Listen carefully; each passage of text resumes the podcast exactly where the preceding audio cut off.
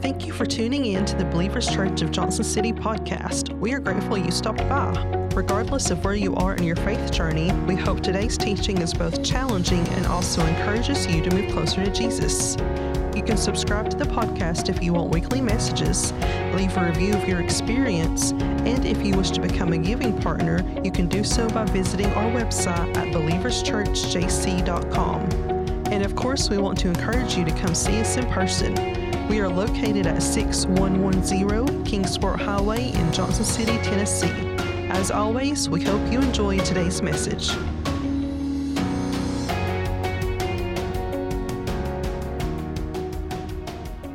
I'd like to welcome you again. I'm very excited about today. Today is not what you might consider a typical series, even though the format is going to be like a typical series.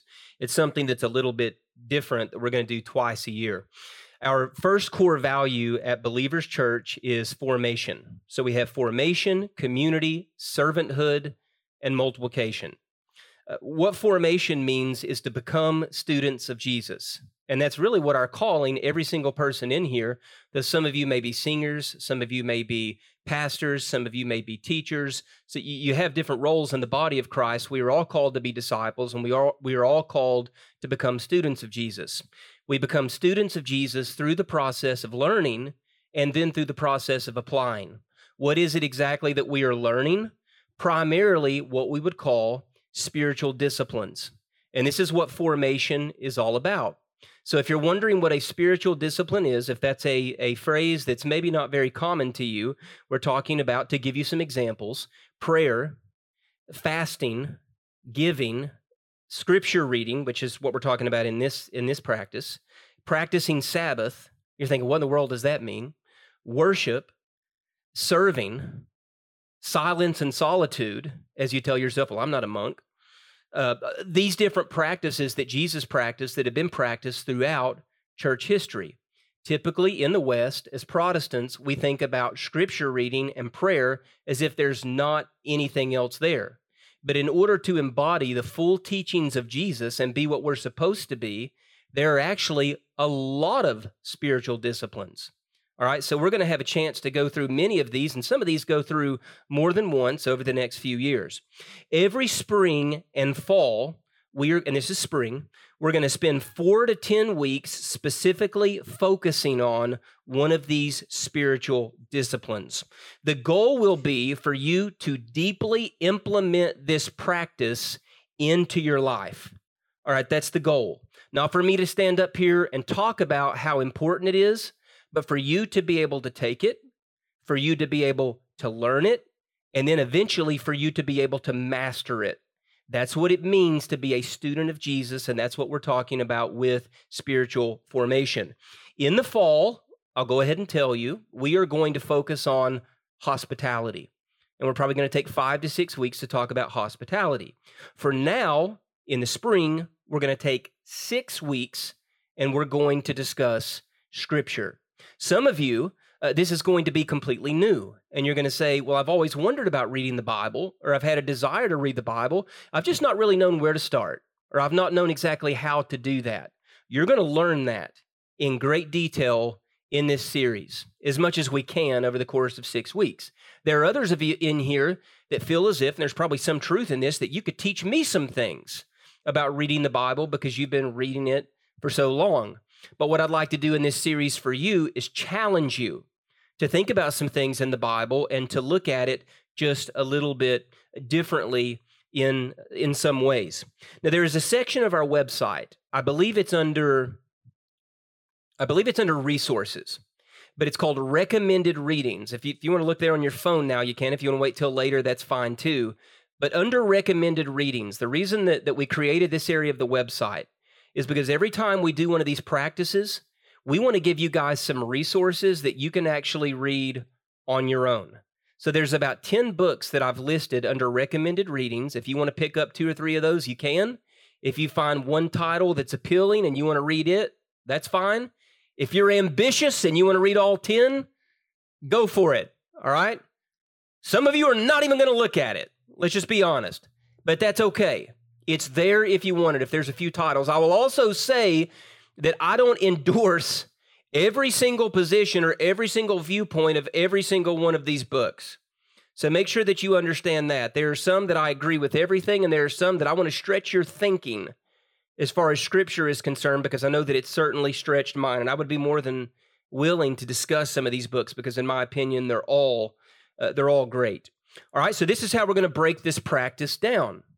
For the first three weeks, we're going to focus primarily on learning. I think that learning is somewhat useful, but I think that applying is more useful. So when we talk about learning, what we're going to talk about are the origins of Scripture, all right, which is what we're going to talk about today, controversy surrounding Scripture. So you say, what do you mean? The Bible is a controversial book? Yeah, it kind of is. It is to a lot of people, especially people outside of the church. So we're not going to nitpick every single little issue of controversy, but I at least want to approach that. And then in week three, we're going to talk about context. There is one central important thing. I've heard it said this way, actually. There's two things that are really important as you approach scripture to read it. The first is context, to make sure you're reading in context. The second, context. Make sure you're reading in context. All right, so origins, controversy, context. This is going to be the actual actual background learning part of what we're going to do through the first 3 weeks.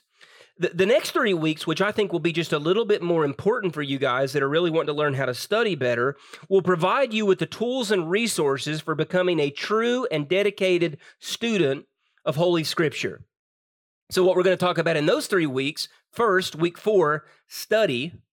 Week five, developing what I'm going to call a, a daily rhythm.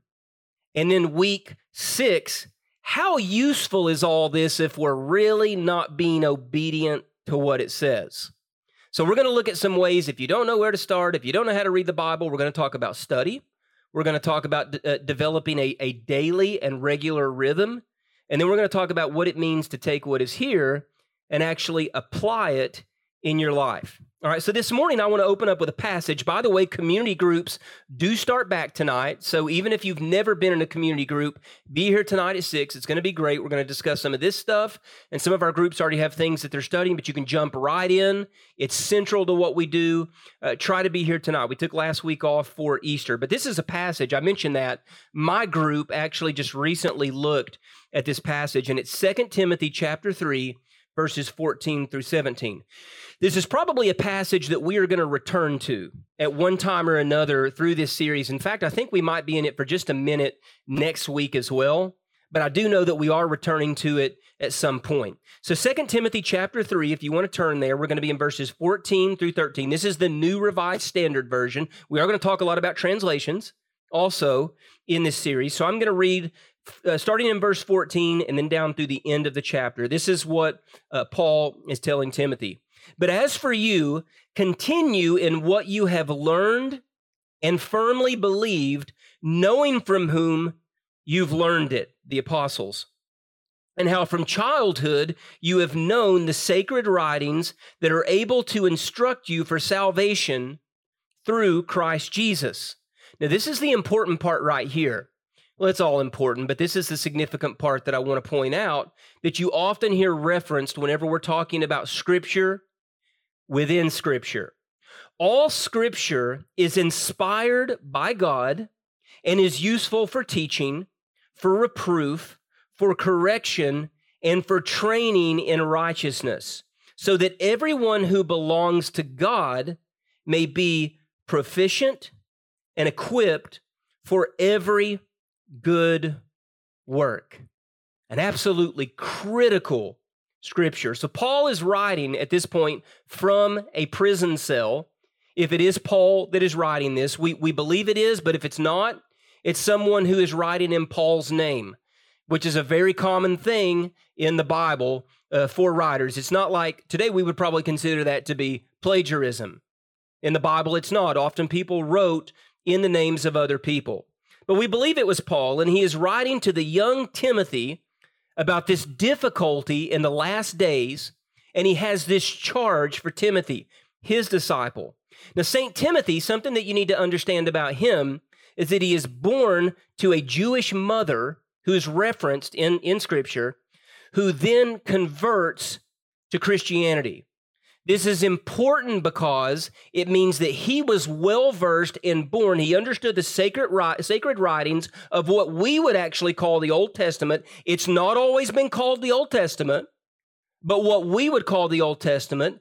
But because of his salvation, he also has an understanding of Jesus, a very strong understanding. Now, this letter was probably written, and I know that this is a pretty broad framework, between 90 and 140. All right, so like a 50 year gap in the in the first century going into the second uh, second century. So Timothy would have likely had access to the first three gospels. See, this is how confused we are about all this. You're assuming as Jesus is walking around or as Paul as is ministering to Timothy that they have a copy of this like you and I do. No, they're in this. They're the story of this. So whenever this is being talked about, a lot times we think that they just have this manuscript that they carry around. Did you know that it wouldn't even be 1500 years later until people actually actually had like a physical copy of the Bible like you and I have? Context. It's very important to understand this stuff as we go. But more than likely, because of this time period, he did have access in the synagogue to Matthew, Mark, and Luke, the synoptic gospels or the first three gospels. So he had a really strong understanding of who Jesus was. Now, this charge is going to be a theme throughout this practice, throughout this series. What is the Bible actually for? Okay, this is what we see that it's for. It is useful, number one, for teaching. All right?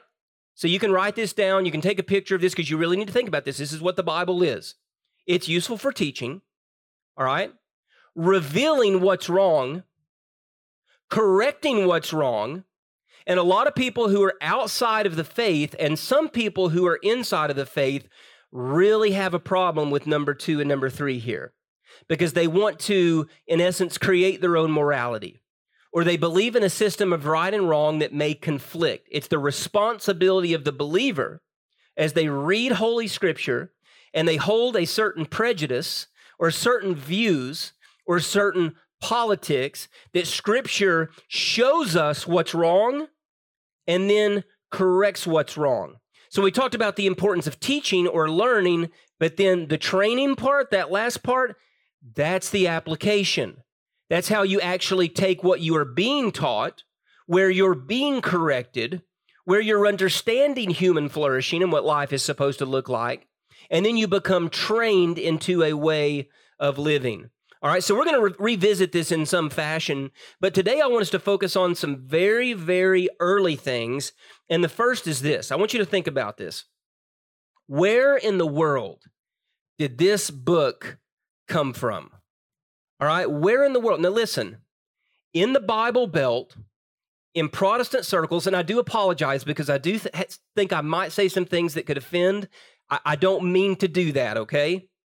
But we believe a lot of times that this book literally just fell from the sky in the exact order it was supposed to be in, written exactly like what it is that we have today, letter for letter, word for word, in one instant second, penned by the hand of God. And all of a sudden that we we, we just kind of came upon it. In reality, this is a book that has a history. This is a book that has a very long and in some cases very complicated history. So, for our purposes, what we want to do today is look a little bit closer than this, but you guys know exactly what I'm talking about.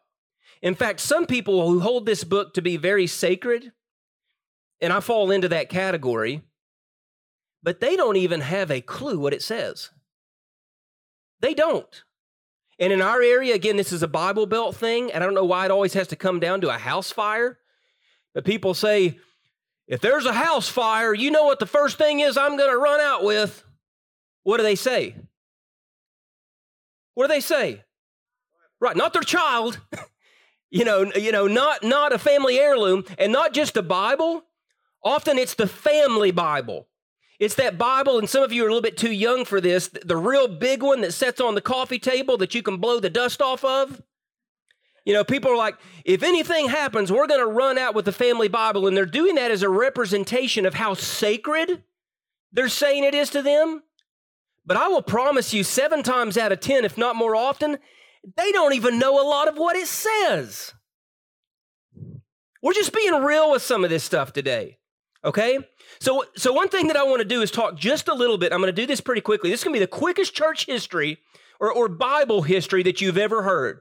But I want to talk a little bit about the origins of this book and where this book actually comes from because I believe it's deserving of that. I am not going to live in the crowd that it just fell from the sky all of a sudden. All right? It's sacred, it's powerful, it directs every single decision that I make in my life. And for those reasons, it's worthy of the history that it has.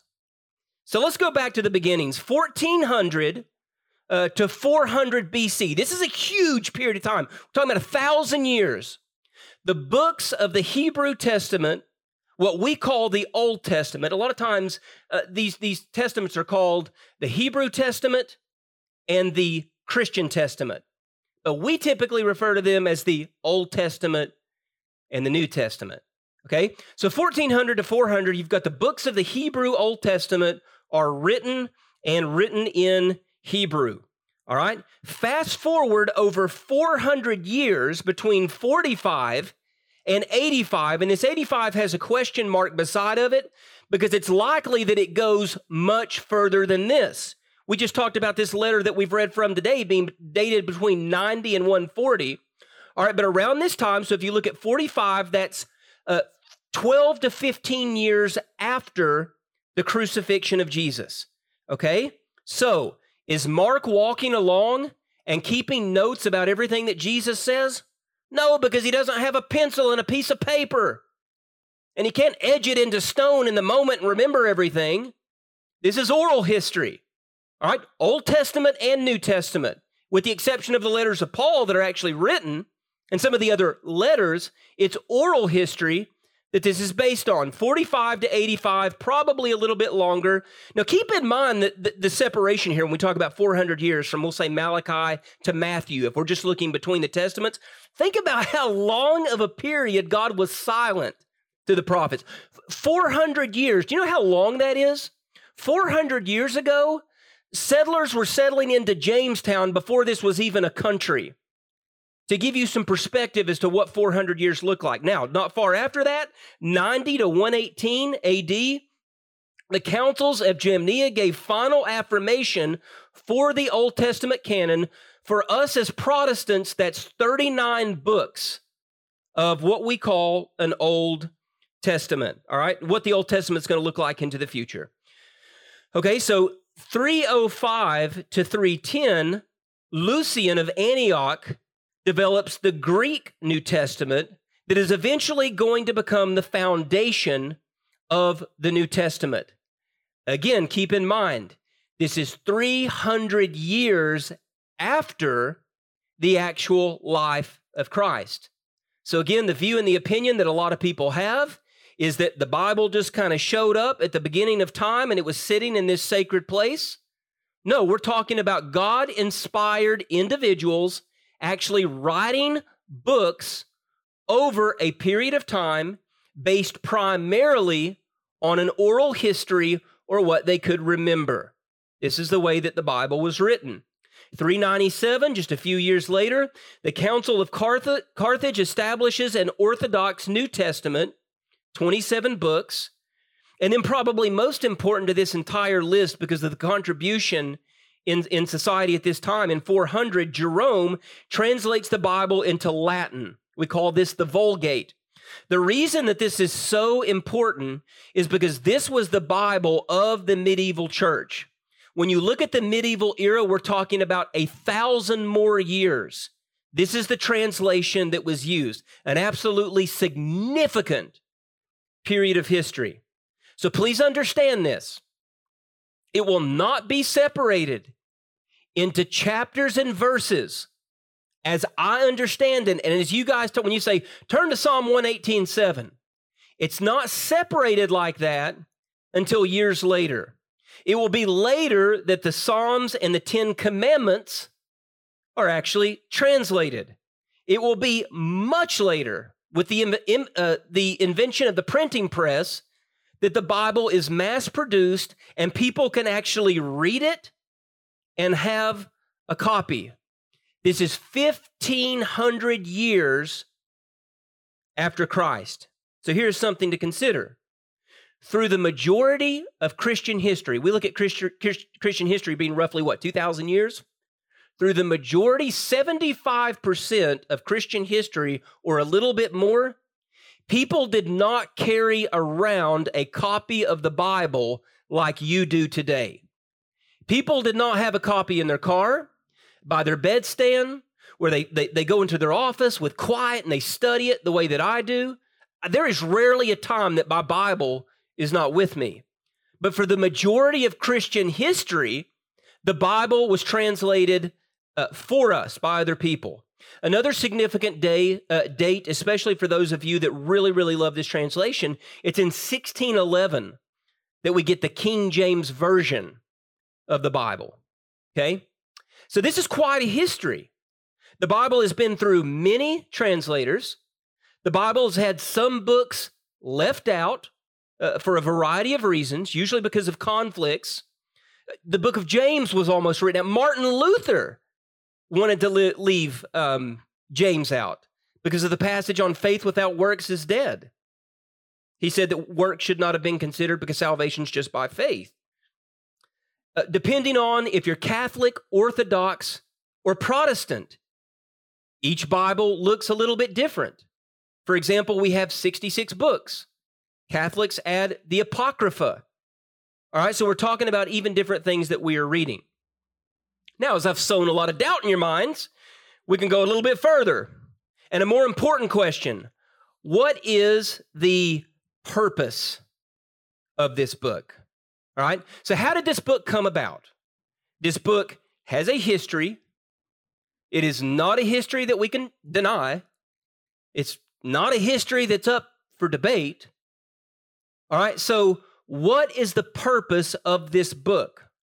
Why does it exist and why is it still in existence after this many years? Why is it still used? As frequently, as frequently as it actually is. We did say this earlier. It's useful for teaching, revealing what is wrong, correcting what is wrong, and for training. But why is it that so many other religious texts and so many other important literary masterpieces have died out, but the Bible has managed to stand and last the test of time. Now, you're often going to hear uh, positions, especially within the church, that include that the Bible is inspired, that the Bible is inerrant, which means that it's without error, and that the Bible is infallible, which would suggest that the Bible is incapable of being wrong. Now, you're also going to hear the opposite of this, often from people outside of the faith, that Scripture is fiction, that Scripture is inconsistent, that Scripture is outdated. What might have made sense for archaic people a long time ago that would have never understood the morals and the values of the 21st century, that might have made sense then, but it's completely lost on this generation. It's not as important as it once was. But when we talk about the Bible, when we talk about Holy Scripture, we're talking about the best selling book in the world every single year. Over uh, 100 million copies. The Bible has been translated into over 690 languages.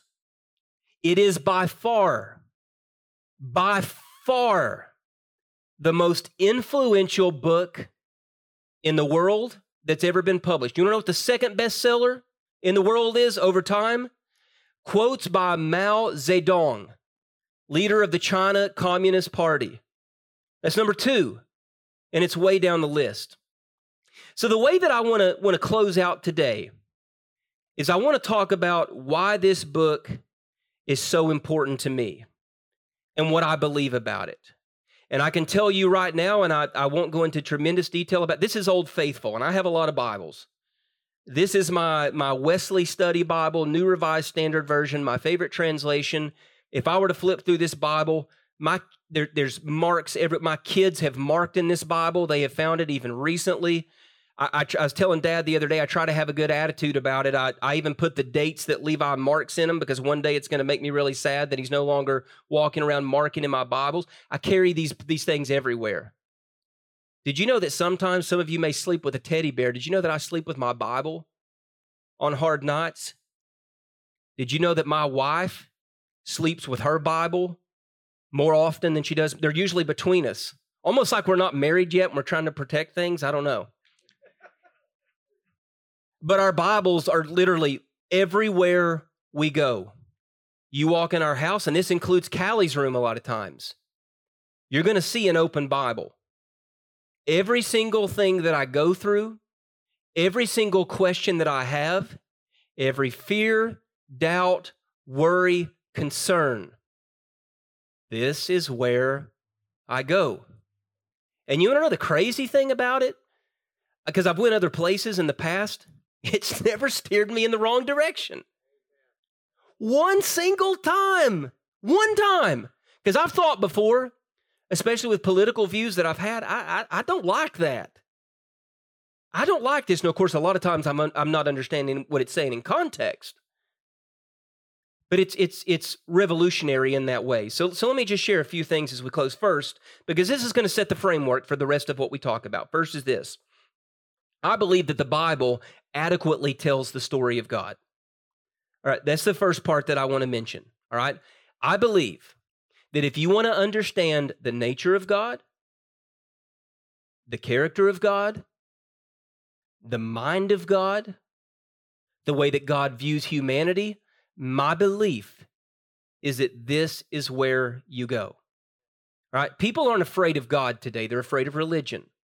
So, what that means is that we have a lot of people who are looking for God in other places. And whenever they say things about God, they are going to culture or they are going to other resources. And you have a completely different definition of the way that you see God here.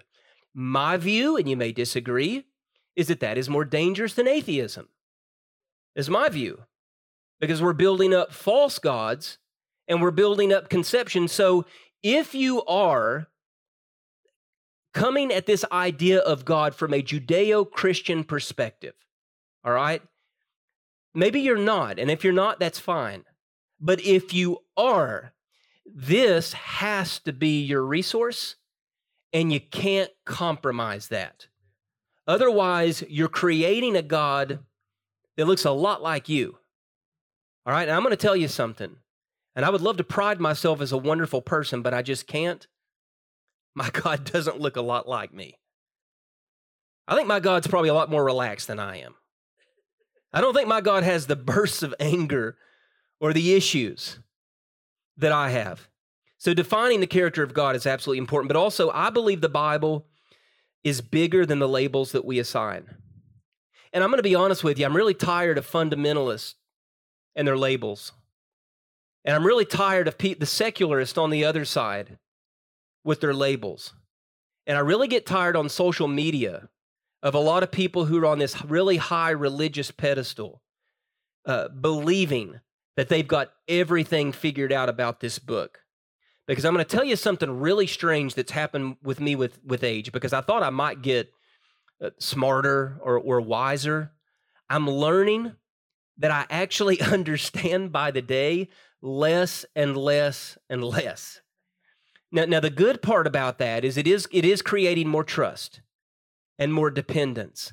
But things that I felt so certain of at 28 or at 35, it's like I'm having to like redraw the board or something because everything seems seems weird and different. All right, but number three, I believe that the Bible, and I believe this with all my heart, provides the moral framework for human flourishing. And what I mean about that is the ethics here, specifically the Sermon on the Mount. If you want me to take one part of the Bible, do I think that there's one part of the Bible as far as that is, that is extremely significant? I think it's all very, very significant and important.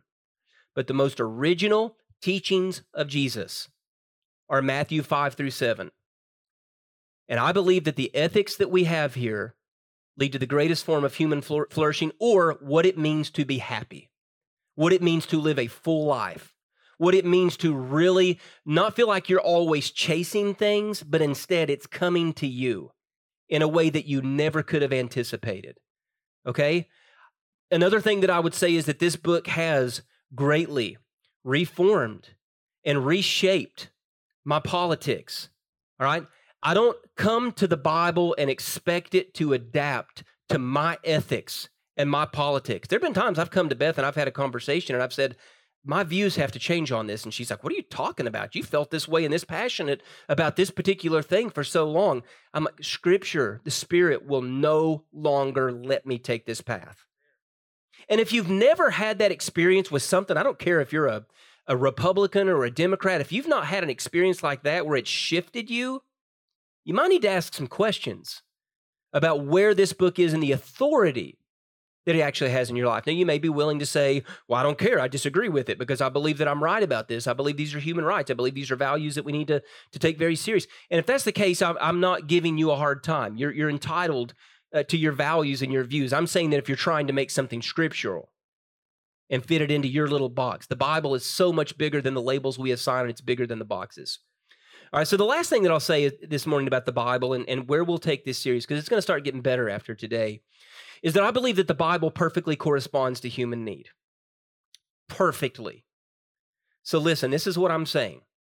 I am not anti medication, I am not anti therapy. In fact, I, I, I, believe in both of those things. Um, I'm not anti uh, read some other things that could possibly be of great value to you. I'm, I'm for that as well. But when it comes to the most, the darkest and the most difficult moments within you, there is nothing that will heal you like what's here.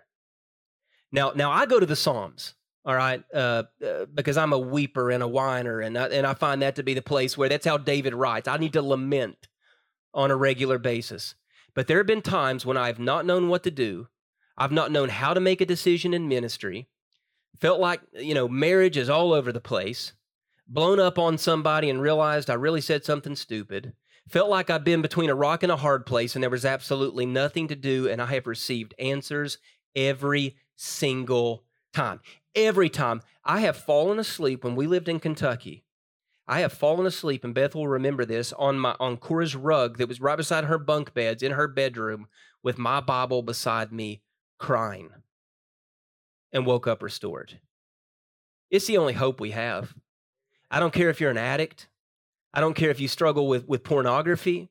If you're in a really, really hard place in your marriage, if you look at your relationship history and you're just like, I am horrible at relationships, or any kind of issues that you might have, this book perfectly corresponds to human. It brings things out of you that like like you think I'm good at this. This is the direction my life is taking. And it brings things out of you that you just never could have imagined. It's incredible in every single way. But maybe the biggest question that we have uh, today that I want you to consider is what do you believe is the purpose of this book? Okay? Uh, what do you believe is the purpose of this book? So some of you might have grown up and, and you had, and this is more and more and more and more common, you had no exposure to this book whatsoever, and you kind of just have an indifferent, you know, well, I, I, guess it's okay. It's for some people, not for other people. I guess it's all right. You know, you, that, that may be your view.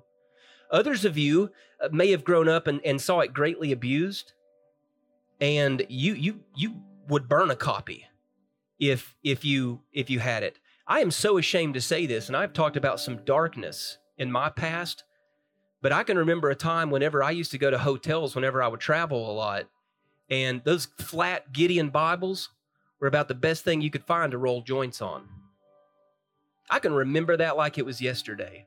I could not stand this book because of a lot of the emotions that I had toward it as I got older. Some of you may have a situation where you you depend on it and you say that you trust it, but whenever it really comes down to it, there's no application whatsoever. You're one of these people that you put it on a pedestal, you're going to run out of the, the house and you're going to make sure, you know, out of the family fire and you're going to make sure that you take care of it while you physically abuse your spouse or you throw out racial slurs. It's a lot of people. Some of you in here, my goal is if this book is everything to you, that you will gain an even deeper and greater appreciation for the life change that is here. I started with this spiritual discipline for a reason. Out of all the things that are important, fasting, giving, worship, practicing Sabbath, all of these things, the greatest indicator of spiritual growth and discipleship is how much regular time you spend in this book and also applying what is here. Father, we come to you this morning just thanking you for, for giving us a map, uh, for giving us something that we, we can follow. Uh, God, we are grateful for the work that you continue to do among us. And Father, help us to be people of the book. Help us to be people that are constantly challenged by what Scripture says to us. It's so difficult just to randomly open it up and, and hope we're in a place that'll be good to read. God, that's confusing. Translations are confusing. A lot of the books of the Bible are very confusing. But Father, help us to believe in the living water that is there and to learn and to apply. We pray these things in the name of the Father, Son, and the Holy Spirit. Amen. We want to thank you again for listening to the Believers Church podcast. Make sure you join us next week as we continue in this series. Also, we'd love a chance to connect with you. Make sure you visit believerschurchjc.com and enjoy the rest of your week.